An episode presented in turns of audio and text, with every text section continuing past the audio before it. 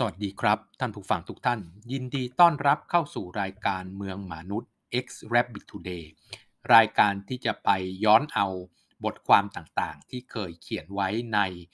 ตัวของวารสาร Rabbit Today ซึ่งเป็นวารสารแจกฟรีนะครับบนสถานีรถ BTS เมื่อประมาณปี 2018 ถึง 2019 เนี่ยมาเล่าสู่กันฟังอีกครั้งหนึ่งโดยกระผมนายมนุษย์หมาป่านะครับ วันนี้เป็น episode ที่ 14 นะครับภายใต้หัวข้อว่า ปัญหาขยะในประเทศสวีเดน บทเรียนที่ไม่ควรมองข้าม ลองดูนะครับ ถ้าเราพูดถึงเรื่องของคำว่าขยะมูลฝอย เราเป็นคนไทยเนี่ยเราก็นึกถึงว่าขยะมูลฝอยเนี่ยก่อให้เกิดปัญหามากมายครับ ทั้งเรื่องของมลภาวะเก็บขยะไม่หมดนะ มีขยะตกค้างเป็นจำนวนมาก ส่งผลนะครับ ก่อให้เกิดมลพิษนะไปอุดตันตามท่อต่างๆนะครับ น้ำท่วมนะเพราะว่าตัวขยะไปอุดตันทางระบายน้ำต่างๆ แล้วก็เกิดปัญหาต่างๆ อีกมากมาย อย่างเช่น เรื่องของอการหลอมขยะนะครับ เอาเป็นว่ามีการเอาของดีมาขายเป็นเรื่องของขยะ แล้วก็เกิดปัญหาของแร่ซีเซียมนะครับ137 ที่เป็นสารกัมมันตภาพรังสีที่ที่เพิ่งจบไปเมื่อเมื่อวานนี้เองนะครับว่าประเทศสวีเดนกลับกับเราเลย ประเทศสวีเดนมีปัญหาการขาดแคลนขยะมูลฝอย พูดถูกหรือเปล่า ขาดแคลนขยะมูลฝอย ขยะมูลฝอยเป็นสิ่งที่คนไม่ต้องการ มันจะขาดแคลนได้ยังไง ไม่มีสิ เป็นเรื่องดีมากๆ ไม่ใช่เหรอ เรามาฟังกันครับ ประเทศสวีเดนเป็นประเทศที่เป็นผู้นำการผลิตพลังงานไฟฟ้า และพลังงานความร้อนที่ใช้ในตัวเรือนนะครับ บ้านเรือนต่างๆ จากขยะมูลฝอยนะครับ ตั้งแต่ปีประมาณ 2011-2012 เนี่ย ตอนที่มีข่าวออกมาแรกๆนะว่าประเทศสวีเดนเนี่ย เอาตัวของขยะมูลฝอยที่ที่มีอยู่ในประเทศเนี่ยมาแปลงเป็นพลังงานไฟฟ้า แปลงเป็นพลังงานความร้อนเพื่อใช้ในบ้านเรือนของเขาเนี่ยผู้คนทั้งหลายในโลกก็ชื่นชมกันเลยครับ ว่าเป็นนวัตกรรมที่เอาของที่ไม่ใช้แล้วของที่ต้องทิ้งเนี่ยมาดัดแปลงเป็นพลังงานไฟฟ้าและพลังงานความร้อนทำให้ของที่ไม่มีมูลค่าเลยและของที่ต้องมีต้นทุนในการจัดการนะครับ ไม่ให้มันก่อให้เกิดมลภาวะย้อนกลับมาทำร้าย พวกเรานะครับในตัวชุมชนเนี่ยกลายเป็นของที่มีมูลค่า กลายเป็นของที่มีราคาและเป็นเรื่องของประโยชน์นะครับต่อการใช้ชีวิตของประชาชนขึ้นมาได้ แล้วประเทศสวีเดนไปไกลกว่านั้นครับเขาได้พัฒนาโรงไฟฟ้าและโรงงานผลิตความร้อนจากขยะมูลฝอย จนสามารถผลิตพลังงานงานได้ถึงประมาณ 20%ของความต้องการพลังงานทั้งหมดในประเทศของเขา แล้วก็เอามาใช้ทั้ง เป็นกระแสไฟฟ้านะครับแล้วก็สร้างระบบทำความร้อนหรือฮีเตอร์นะครับสำหรับประเทศหนาวอย่างประเทศเขานะครับให้กับครัวเรือนต่างๆ ไม่น้อยกว่า 1 ล้านหลังฟังนะครับ 1 ล้านหลังที่ใช้ไฟฟ้าและใช้พลังงานความร้อนจากที่ต้นทางมาจากการจัดการขยะมูลฝอย หรือการแปลงขยะมูลฝอยนะครับก็นับเป็นการเอาขยะมูลฝอยที่ไม่มีใครต้องการอีกต่อไปแล้ว เป็นยาขมสำหรับทุกคนทุกประเทศ มีปัญหาขยะล้นเมืองจัดเก็บได้ไม่หมดนะครับ จัดเก็บได้แล้วจะเอาไปจัดการที่ไหนก็มีแต่คนคัดค้านคนไม่อยากได้นะครับ เพราะว่านำมาซึ่งสัตว์พาหะนะครับมแมลงวันหนูต่างๆนะครับ กลิ่นเหม็นเนาะแล้วก็จัดการด้วยการเผาก็มีควันและอื่นๆอีกมากมายเนาะมันก่อให้เกิดมลภาวะเยอะแยะไปหมดนะครับ แต่ประเทศสวีเดนเนี่ยกลับเอาขยะมูลฝอย ที่คนไม่ต้องการเนี่ยมาผลิต เป็นกระแสไฟฟ้าและพลังงานความร้อน เอาขยะกลับมาใช้ประโยชน์ได้ใหม่อีกครั้งหนึ่ง ฟังดูดีนะครับ แต่เมื่อเวลาผ่านไปครับจนถึงปี 2018 ประเทศสวีเดนกลับเจอปัญหากลับทิศจากของเดิมแล้วเขาเจอปัญหาว่าไม่มีขยะมูลฝอยเพียงพอที่จะมาเป็นวัตถุดิบในการผลิตกระแสไฟฟ้าและความร้อน จากเดิมนะครับขยะเหลือล้น จัดการยังไงอ้าวหาวิธีจัดการได้ เอาขยะเนี่ยเป็นวัตถุดิบนะครับในการผลิตไฟฟ้าและความร้อนโอ้ดีนะครับ ยิ่ง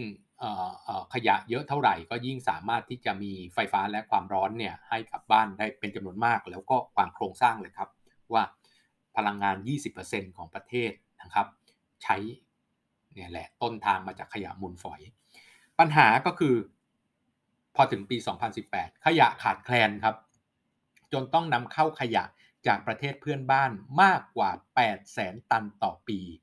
เพื่อให้มีไฟฟ้าและความร้อนเพียงพอต่อความต้องการของประชาชนที่มีความต้องการเพิ่มขึ้นเรื่อย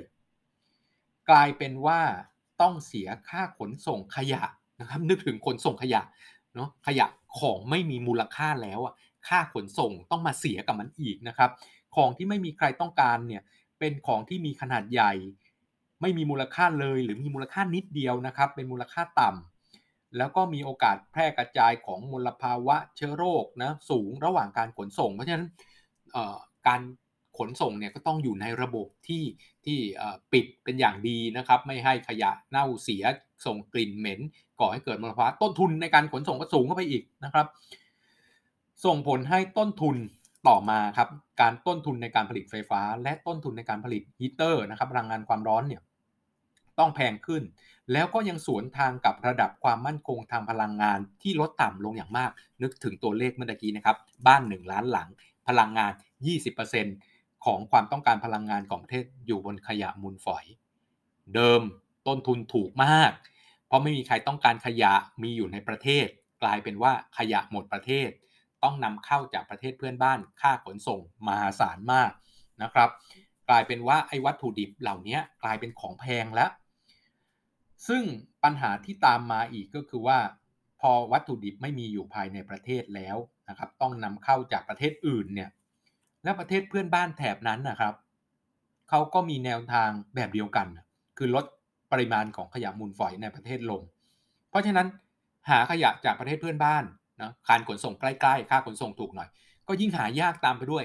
มีก็ไม่พอต่อการใช้งานครับ ปรากฏการณ์นี้ สำหรับผู้บริหารจัดการเมืองนับเป็นบทเรียนสำคัญครับ ที่ต้องนำมาพิจารณาในการจัดเตรียมโครงสร้างพื้นฐาน เพื่อรองรับชีวิตของคนเมืองอย่างมีประสิทธิภาพ และที่สำคัญครับ โครงสร้างพื้นฐานต่างๆ ของประชาชนเนี่ยต้องมีความมั่นคงในการให้บริการทั้งเรื่องของประสิทธิภาพ ปริมาณและราคาด้วยเนาะต้องมั่นคงทั้งคุณภาพต้องใช้งานได้ค่อนข้างสม่ำเสมอเนาะ มีเรื่องของตัวของปริมาณเพียงพออย่างสม่ำเสมอ และมีราคานะครับที่สม่ำเสมอและอยู่ในอัตราที่เขาจ่ายไหว ไฟฟ้าและพลังงานการความร้อนเป็นสินค้าพื้นฐานในชีวิตประจำวันของประชาชนเนาะโดยเฉพาะยิ่งประเทศหนาว พลังงานความร้อนเนี่ยเป็นเป็นตัวองค์ประกอบพื้นฐานที่รัฐเนี่ยเขาจ่ายเป็นไปตามท่อ เป็นหนึ่งในตัวของสารโภคที่บ้านเราจะไม่มีวันมีนะครับแต่ว่าประเทศอื่นที่เป็นประเทศหนาวเนี่ยเขาถือเป็นระบบสารโภคนะครับคิดเหมือนค่าน้ำค่าไฟนี่แหละ แล้วมีต่อท่อไปไปที่บ้านนี่แหละหรือว่าสิ่งที่จะต้องคิดก็คือว่าความมั่นคงในการให้บริการสำหรับการจัดเตรียมสารโภค เพื่อการให้บริการประชาชนเนี่ยมันเป็นการวางแผนระยะยาวที่ต้องคิดไว้ทั้งหมดนะครับ ว่าจะต้องมีวัตถุดิบเพียงพออย่างน้อยนะครับ ที่อย่างน้อยที่สุดเนี่ยประมาณ 20-30 ปีข้างหน้า เพราะลงทุนในระบบโครงสร้างพื้นฐานและลงทุนสร้างโรงไฟฟ้าโรงผลิตพลังงานความร้อนจากขยะมูลฝอย ไม่ใช่ปีเดียวแล้วเลิกเนาะการเดินท่อต่างๆนะครับ จากโรงงานนี้ไปที่บ้านเรือนต่างๆ ที่เป็นเป้าหมายที่จะใช้งานที่เขามี 1 ล้านหลังเนี่ยค่าเดินท่อค่าสร้างระบบต่างๆนะครับ ค่าสร้าง โรงไฟฟ้าค่าสร้างถนนค่าดูแลนะครับค่าอบรมฝึกพนักงานและอื่นเนี่ยมันเป็นการลงทุนระยะยาว มันตอบแทนในช่วงระยะยาว เพราะฉะนั้นต้องคิดไว้ว่าต้องมีวัตถุดิบเพียงพอต่อการใช้งาน 20-30 ปีครับ ไม่ใช่แบบไม่มีความมั่นคงนะไม่รู้จะหาวัตถุดิบจากไหนแค่ผลิตมาได้แค่ 5-6 ปีอ้าววัตถุดิบหมดโอ้ยังไม่คุ้มราคาของ ต้นทุนโรงไฟฟ้าพลังงานขยะที่ลงไปเลย และแถมบ้านต่างๆ ก็มาหันมาพึ่งพานะครับโรงไฟฟ้าพลังงานขยะความร้อนจากเรื่องของขยะมูลฝอยแล้ว แถมยังติดกับราคาที่เคยถูกมากเขาบอกว่าขยะมันถูกนี่วัตถุดิบมันถูกฉันจึงหันมาใช้ขยะตอนนี้กลายเป็นขยะแพงแล้วก็ขาดแคลนด้วย เพราะฉะนั้นยิ่งระบบไฟฟ้าระบบปรับปา ระบบความร้อนเนี่ยเป็นองค์ประกอบสำคัญในการดำรงชีวิตขั้นพื้นฐาน จะเอาการผลิตไปผูกไว้กับวัตถุดิบประเภทที่ไหนก็ตามเนี่ยนะก็ต้องรับประกันได้ว่ามีวัตถุดิบ เพียงพอที่จะเข้าโรงงานผลิตอย่างมั่นคงและต่อเนื่องเป็นเวลายาวนานเพียงพอ ไม่สามารถปรับเปลี่ยนไปใช้วัตถุดิบอื่น ได้ง่ายแบบพลิกฝ่ามือนั้นเหตุนี้นะครับ การวางแผนพัฒนาระบบสาธารณูปโภคต่างๆเนี่ยจึงต้องมีรูปแบบในการใช้วัตถุดิบที่แตกต่าง กันเฉลี่ยกันไปเหมือนกับที่ผมเคยเล่าให้ฟังว่าความมั่นคงด้านไฟฟ้านะครับของประเทศต่างๆเนี่ยหลักการพื้นฐานครับเขาต้องมี 3 แหล่งหรือ 3 วัตถุดิบนะครับโรงไฟฟ้าโรงไฟฟ้าพลังงานน้ำพลังงานถ่านหิน พลังงานลิกไนท์พลังงานนิวเคลียร์และอื่นๆเนี่ยอย่างน้อยต้องเฉลี่ยเป็น 3 ประเภทนะครับ3ประเภทวัตถุดิบ แล้วก็สัดส่วนพอๆกัน คือไม่หนีกันมากนัก เพื่อให้มีความมั่นคงทางพลังงาน แล้ว มีวัตถุดิบนะครับเพียงพอต่อการใช้งาน เพราะฉะนั้นมันต้องเผื่อไว้อะเผื่อวัตถุดิบประเภทไหนนะครับมีปัญหาในบางช่วงเวลา แน่นอนคิดระยะยาวแล้วนะว่าวัตถุดิบประเภทนี้มีในช่วงระยะเวลายาวนานเพียงพอแน่ 2 ก็คือยังต้องเผื่อไว้อีกครับว่าไอ้วัตถุดิบ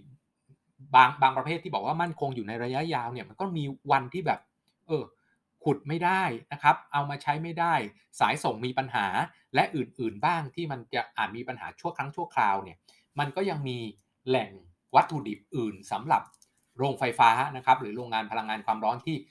เอามาชดเชยทดแทนกันได้ในช่วงเวลาสั้น ๆ ในกรณีวัตถุดิบประเภทหนึ่ง เกิดเหตุฉุกเฉินเป็นบางเวลาก็ยังสามารถผลิตกระแสไฟฟ้าพลังงานความร้อนจากแหล่งวัตถุดิบอื่นนะครับมาทดแทนชั่วคราวพอประทังชีวิตกันไปได้ก่อนแหละ เพราะฉะนั้นการพัฒนาโครงสร้างพื้นฐานเนี่ยไม่ใช่เรื่องของโลกสวยหรือเรื่องของดราม่าแต่เป็นเรื่องที่ต้องตอบกันด้วยเหตุและผลทางวิทยาศาสตร์ เป็นการคิดในระยะยาวเพื่อประสิทธิภาพและความมั่นคง เพราะสารโภคเหล่านั้นเป็นสิ่งที่จำเป็นต่อการใช้ชีวิตปกติประจำวันของมนุษย์ ต้องสามารถใช้งานได้ตลอดเวลาอย่างมั่นคง มีประสิทธิภาพและอยู่ในต้นทุนที่ประชาชนและธุรกิจต่างๆ สามารถรับได้ เพราะมันคือสิ่งจำเป็นพื้นฐานต่อการประกอบอาชีพ และการใช้ชีวิตโดยปกติต่อไปด้วยกัน แต่สำหรับประเทศไทยนะครับ การคิดระยะยาวด้วยเหตุด้วยผลอาจจะเป็นไปไม่ได้เลยด้วยซ้ำเพราะสังคมไทยไม่ใช่สังคมอุดมปัญญา แต่เป็นสังคมอุดมดราม่านั่นเอง วันนี้ก็ต้องลาไปแค่นี้กับสวีเดนและปัญหาการขาดแคลนขยะมูลฝอย แล้วพบกันใหม่ในเมืองหมานุษย์ X Rabbit Today กับกระผมนายมนุษย์หมาป่าในเอพิโซดต่อไป วันนี้ลาไปแค่นี้ สวัสดีครับ